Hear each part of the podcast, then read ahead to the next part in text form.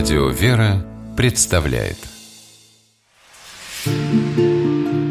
Места и люди.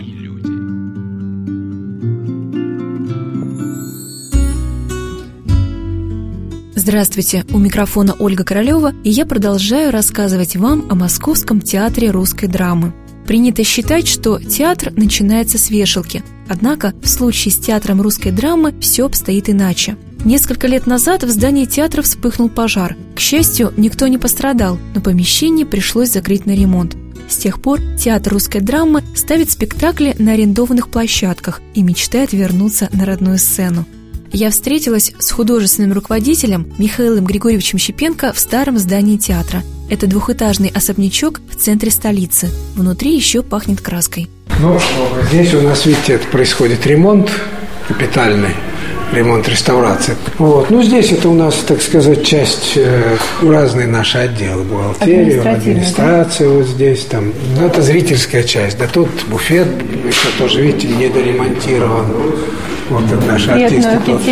Кстати, видите, еще, еще не завершено. Там маленькое фойе, но дальше там идет еще ремонт. Мы ждем, не дождемся, когда это осуществится. Вот, слава богу, сейчас начинают тепло давать хотя бы. А то даже как зимовать непонятно было. На лестнице на одной из стен оставлен без штукатурки небольшой участок. Видна старая кирпичная кладка. В просторной комнате второго этажа в нише несколько икон. Актеры репетируют свои роли. Сейчас все это, что мы не въехали и не въехали, понимаете? А что здесь будет? Что здесь было раньше в этой комнате? Когда наш театр был, это так называемый танцкласс. А до этого здесь квартиры были. А, а еще раньше это какая, какая-то купеческая... В общем, а тут рынок же был, тут э, э, Тетеринский рынок был. И это на рынке было изначально, в, там, в начале 19 века здесь какая-то купеческая была, э, какой-то дом купеческий. В общем, история такая. Она очень не совсем определенная, но вот какие-то факты. Ну, здесь вот пошивочный, так называемый, этот художник по костюму и швеи. Вот. Здесь вот костюмерная. Тук-тук. Здравствуйте. Здравствуйте. Так. Никогда не была в театральной костюмерной. Здравствуйте. Один момент я хотел сказать. У нас э, царевна Шамаханская, это ну, индусскую. Восточную. Да, восточную. Будет играть Кристина. Лиза-то нет? На сессии она. Да, а Кристина так. вроде же уже играла, да, как это было? Нет, она, говорит, не играла, может быть, очень давно. По-моему, не ну, играла. Ну, верила, что. Так что сейчас надо ну, учитывать это, ладно? Спасибо большое. Вот, ну, а Емку Тони останется? Все остальное, ну, мальчики там меняются. Кикимора Катя. А, Кикимора Катя. Как, с чего началось ваше увлечение театром? Я изначально, ну, я, я понимал, что мне надо быть в искусстве, когда вот, ну, собственно, в юношеском возрасте, когда выбираешь путь. Прежде всего, живопись, прежде всего, изобразительное искусство. Вот я поступил даже после школы в э, Пензенское художественное училище, но потом бросил. Меня очень задевала социальная несправедливость, которая, так сказать, ложь, которую я остро это очень ощущал. У меня был очень большой бунт против той системы, в которой мы тогда существовали. Какие это были но, годы? Ну, где-то 62 третий четвертый, пятый, вот эти годы. А это было именно внутреннее чувство, то есть такое, может быть, в юношеском Да нет, просто себя. я был очень, Или... я активно был, э, так сказать, нацелен на то, чтобы выносить в мир что-то светлое, прекрасное, доброе, чтобы эти идеалы, так сказать, были не просто провозглашены, но как-то утверждались в жизни. А потом видел, что огромное несоответствие с тем, что, так сказать, утверждается, и тем, что существует в жизни.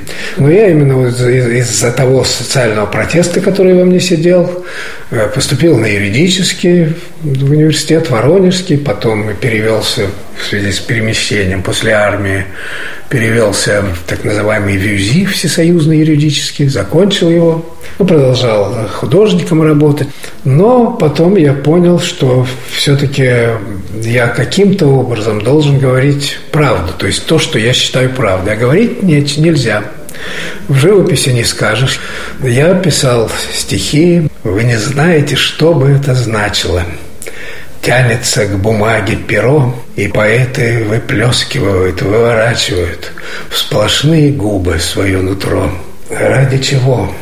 Да-да-да, читателю массовому в мире, поперхнувшемуся информацией, опутанным ложью, как проводами.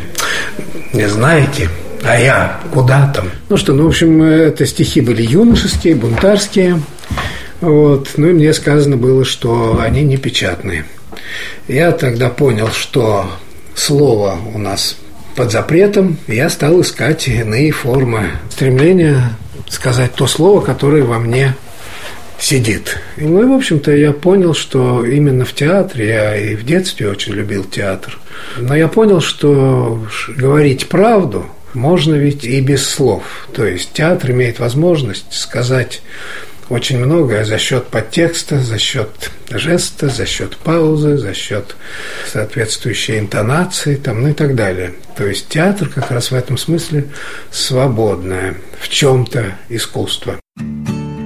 Михаил Григорьевич продолжает показывать мне театр. Идем по узкому коридору второго этажа к зрительному залу.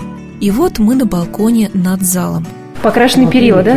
Да, можете посмотреть. Вот это зрительный зал здесь, видите, гребенка такая. Там сидят э, звуковик и световик. Сцена, это он подъемное устройство, кулис, в общем, все доделывается. И выход сразу на улицу есть? Да, у нас же 32 спектакля в репертуаре. Мы не умещаемся давно в этих объемах. И у нас в контейнерах хранятся... Так что приходится таскать через улицу. В каких-то спектаклях даже бывает, дверь отворяется, и оттуда артист появляется к зрителям ага. тоже. Сколько зрителей помещается в этом зале? 116, по-моему. 116 зрителей? А так и не скажешь сверху. Нет, это там под балконом места, видите? Да, он несколько вытянутый зал. Но у нас, видите, у нас сложная система в том, что всего 6 метров ширина, и нам надо в это втискиваться. Как. 6 метров ширина сцены? Ширина нет. Угу. Ну да, сцена, от стены до стены 6 метров. Но зато у нас есть все-таки при таких параметрах высота существенная и глубина. То есть это тоже на самом деле очень богатые возможности. Мы стеснены так, а здесь мы все-таки можем делать. И у нас же наши спектакли, вот, например, если когда-нибудь вы «Царя Федора» посмотрите, то там же у нас такой призма высотой, э, по-моему, 4,5 или 5 метров. Так? Эти призмы, с одной стороны, это бархат черный, с другой стороны, это такой сад, там, а с третьей стороны это икона, начиная от Спаса в силах, а дальше, ну, в общем, весь э, до Иисусный чин, так сказать. А три вот призмы так. стоят вот у дальней стены, да, да, перед зрителем там вот Так они, задник, это да? черное пространство, получается, сначала. Потом этот сад, ну, ну там меняется это все. И э, их э, всего девять таких призм, и они могут поворачиваться. И, то есть когда-то у нас появляется икона там, апостола Павла или апостола Петра, Богородицы. Вот. Когда-то это сад вдруг загорелся, сад а в финале у нас, когда царь Федор говорит, «Боже, за что поставил ты меня царем?»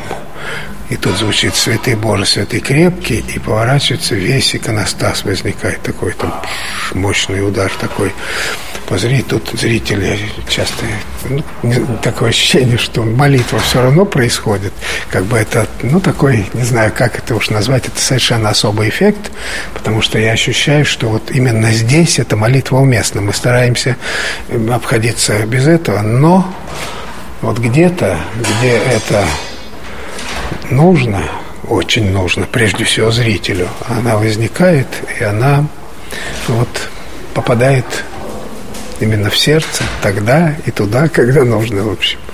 А чье было вот такое вот решение, чья задумка? Вот используйте призму, ну, необычная конструкция, да, и чье воображение? Да, это, это у нас, ну, у нас замечательный художник, Мамонов Алексей Анатольевич. С ним уже очень большой путь, он и актером у нас был.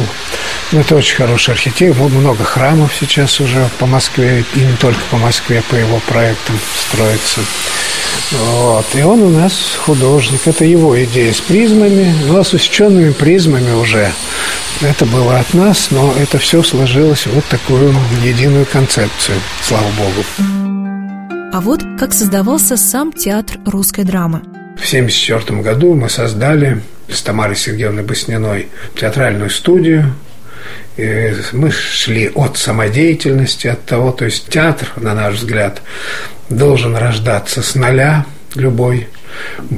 Театр – это живой организм, я поступил в Щукинское на режиссерский уже тогда, то есть я учился уже в Щукинском училище. Во всяком случае, мы создавали театр с нуля, и, собственно, создавать театр – это в огромной степени создавать отношения, создавать труппу. Одной из первых к коллективу присоединилась Валерия Полякова. Вот как она вспоминает свои первые шаги на сцену в зарождающемся тогда театре русской драмы. Я всегда мечтала быть актрисой, вот с рождения, ну, как все девочки, наверное. А, но в определенный момент, там в девятом классе, после девятого, тогда мы 10 лет учились, а не 11, то есть перед окончанием школы, за год до окончания школы, я прошлась по всем театральным институтам Москвы, участвовала во всех вот этих вот э, прослушиваниях, и как-то мне расхотелось поступать как-то мне народ показался какой-то странный. В общем, не очень я себя уютно почувствовала вот именно в окружении, вот в этом обществе. Так странно было. И, в общем-то, разум восторжествовал. Мама моя была рада, потому что я закончила химшколу и поступила в Менделеевский институт, химико-технологический. И вот э, буквально в первый месяц мы должны были получить стипендию. Наш староста встал в длинную очередь за стипендией. Я подумала, что надо подождать, и это надо было долго ждать. И я увидела другую очередь, которая вела в комнату, где размещался клуб МХТИ, руководство клуба МХТИ. И там было прослушивание для набора в театр-студию на улице Чехова. Я встала в эту очередь. И вот так вот, ожидая стипендию в химико-технологическом институте, я попала в театр-студию на улице Чехова. Меня приняли, и дальше я, у меня началась такая жизнь достаточно сложная, потому что с утра я училась на химико-технолога, эколога, а вечером после занятий я шла в театр-студию на улице Чехова, который тогда располагался на улице Чехова. И Собственно, там до ночи мы, я занималась, репетировала, ну, играла туда, где меня пока там как-то приспосабливали к театральному процессу. Легко ли было вам, человеку, учащемуся да, на химик-технолога, вдруг осваивать э, творческую профессию, совершенно другую? Да нет, тут непонятно, какая профессия все-таки другая для меня, потому как, э, в общем-то, наверное, я больше, наверное, все-таки творческий человек, нежели технический. Но здесь было трудно. Трудно было и физически, потому что это все было до глубокой ночи. И здесь, конечно, было такое великое преодоление, особенно первый год, потому что, естественные родители у меня, мама очень прям всполошилась и просто грудью встала, сказала, больше ты туда не пойдешь. Ну, так я сказала, пойду. И папа меня встречал ночью с электричек. И там, в общем, такая была трудная была жизнь именно в этом отношении. И на самом деле, ну вот я приходила, там же мы все делали сами на тот момент. Это театр студии. Мы мыли полы перед спектаклем, готовили э, какой-то там реквизит или э, если еда была в спектакле, еду готовили, салаты там для спектакля фантазии Фариати. Я, наверное, как актриса-то не так уж сильно там и участвовала. Я скорее была такой деятель студийный. Я даже не знаю, почему. Вот что-то меня там удержало. Здесь э, что особенно ценно, что, наверное, все, что я сейчас умею делать и руками, и головой, и даже уже теперь, наверное, и в каком-то там, ну, литературном это очень высоко сказано, в каких-то вот таких вот моментах написания чего-либо там драматургических. Это все, конечно, я научилась здесь. Наверное, это тот огромный багаж, который я здесь получила, я бы, наверное, не получила никогда, даже поступив в театральный институт и обучаясь именно на профессию актер. Напомню, что сегодня на «Волнах Радио Вера» мы рассказываем вам о Московском театре русской драмы. В наши дни на его сцене идет более трех десятков спектаклей. Есть представления как для взрослых, так и для детей, рассказывает Валерия Полякова. Ой, как я люблю детские спектакли. Я очень люблю детские спектакли. Я их и играть люблю, и вот э, уже несколько спектаклей поставили детских. Вот я так получилось. Я очень люблю этот мир и сказки, и каких-то детских рассказов, повестей. Это особый мир. Он чистый, он прозрачный, и он, ну, он очень философский. Это то, где вообще врать нельзя, вообще никогда нельзя врать. Причем даже вот в выборе материала. Там, конечно, нет такой психологической нагрузки очень большой. То есть это не вот какая-то там трагедия, не говоря о том, что они там и покороче. Это всегда такая вот, это большая радость всегда. Это такой праздник. Вот всегда такой вот и праздник. И даже если это серьезно, ну там всегда в детских спектаклях, там же всегда, да, вообще, в общем, юмор – это вещь, которая везде необходима. А в детских его больше, поэтому это праздник, прям такой праздник. Мне повезло, в танцклассе за стенкой как раз идет репетиция детского спектакля. Актеры проигрывают сцену из сказки о том, как Иван Змея Горыныча победил. Как же мне убежать от Змея Горыныча? Ой, тут решетки на окнах, а тут двери железные. Всюду решетки до двери, никак отсюда не выбраться. А я попробую вот в то окошечко выпрыгнуть. Ой, как там высоко, целая пропасть. Это Змей Горыныч, меня сейчас съест. Доброе утро, царевнушка. Доброе утро, Змей Горыныч. А что ты с нами, как с неродными? Зови нас попроще, по-родственному, змеюшка. Хорошо. Ну вот, это нам уже нравится. Можно к делу приступать. К какому делу? А слыл, слышали мы, что ты песенки поешь. Вот и спой-ка нам, а мы послушаем. Ой, мне что-то не хочется. Ну? Нет, нет, нет, я ничего. Только вы сначала сами запивайте, а потом я вам подпою. Петь мы любим, да, Горыныч? Да. А какую песенку тебе спеть? Про любовь, праздничную или хулиганскую? Ребята, какую песню спеть? Про любовь праздничную, хулиганскую. Про любовь. О, Горыныч, я запиваю.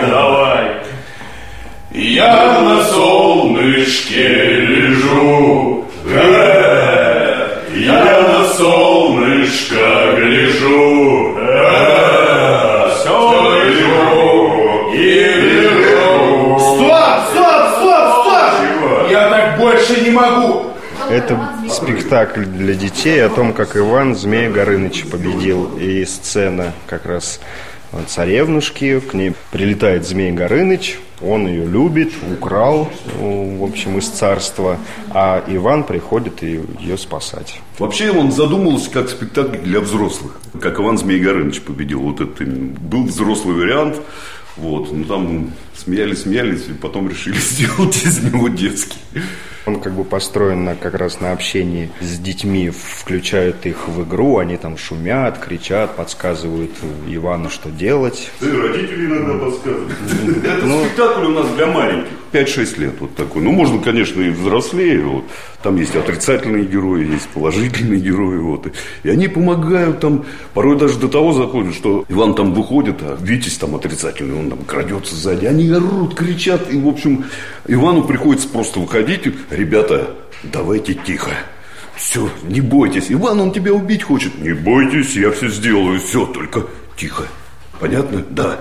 Вот смотрите, и да, если, говорит, будет какой-то такой случай, если кто-нибудь еще увидит, вы мне скажете, хорошо, договорились, договорились.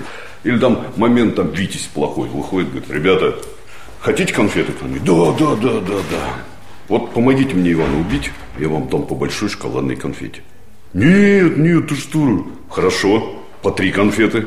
Нет, нет. Ну хорошо, по коробке конфет каждому. Вам что, конфет не нужны? Нет, иди отсюда, там, ну, все. Ну, очень интересно. Артур Аверин, играющий одну из голов Змея Горыныча, признается, что выход к детям требует от актера даже большей собранности, чем во взрослых спектаклях. Но ребенка не обманешь, он все понимает. Потому что либо он тебе верит, либо он сидит просто разговаривает с другим, ему совершенно это неинтересно детей надо чувствовать. Вот когда очень трудно играть в большом зале, когда много, очень много детей. И когда вот маленьких детей заводят, вот у нас новогодние эпопеи, так называемые елки, когда у нас идут одна за одной, и мест мало, как бы это детей туда, а взрослых не пускают. И вот дети одни, и вот здесь как раз момент, если ты ребенка не взял, все, гул, шум в зале, а там никто тебя не слышит, ничего. Это очень, это очень-очень такой момент как раз важный для актера. Причем у нас очень часто бывают как бы целевые такие спектакли, приезжают детдома, очень часто бывает, э, там дети-инвалиды приезжают. И тут, конечно, надо... Там после спектакля они просят, там, чтобы мы вышли, остаться. Они там подходят, трогают, смотрят. Ну, это вообще для них это чудо. Для них они, они как бы верят в то, что это действительно. И всегда там, я, например, э, играю Дед Мороза. Вот я выхожу, там идет интермедия. И потом просят, чтобы вот переодеваешься, потом играешь в спектакле. И потом просят, чтобы вышел Дед Мороз, где детям опять. И тут уже, ну, я не знаю, понятно, что устал, что бегаешь там, но тем не менее, я никогда не отказываю и как бы всегда ухожу, там фотографируюсь, общаюсь с ними. И видишь действительно глаза эти детские, ну, душа переворачивается. Это, ну, это не объяснишь.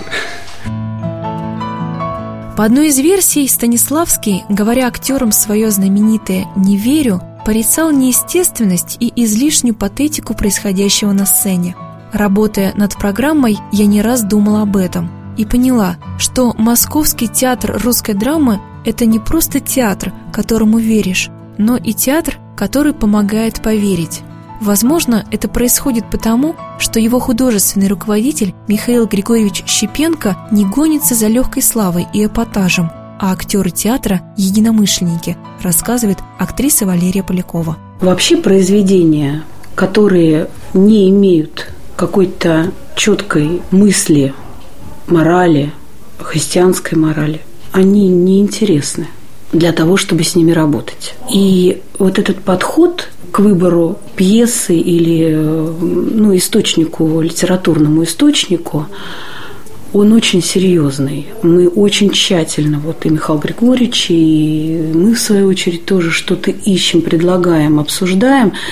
И пока мы не дойдем вот до самой сути того, что же здесь, о чем мы вообще будем разговаривать с миром, с людьми, есть ли проблема, которую мы можем а, поднять и на эту тему поговорить. Потому что если этой проблемы нет, или эта проблема искажена как-то, или мысль вот эта искажена, или что-то вот, вот что-то не то, нет этой ясности, ну, мы не берем такие произведения. Были, были произведения, которые мы читали, они вроде бы как и ух, как написаны лихо, и интересные вроде, и, и даже модны вот в данное время, если так можно сказать, да, то есть они могут захватить молодежь, и вот на этой волне времени, но они не несут того главного, для чего вообще стоит... Ну, зачем вообще мы будем тогда об этом разговаривать, э, тратить э, свои силы? То есть должно болеть. Это же самое ценное, когда человек приходит в театр и узнает, и вот она я, и вот они мои проблемы. У меня мама пришла и говорит, слушай, ну это же все про нас прям. Я же прям сижу и смотрю, ну это же я прям. Ну, там, там мама, одна дочка, вторая дочка, и вот у них там проблемы свои они также мучаются. Нет, но мы все равно это решим. Вот это для меня в театре это всегда самое важное. Когда я прихожу смотреть спектакли, когда созвучие это есть. Места и люди.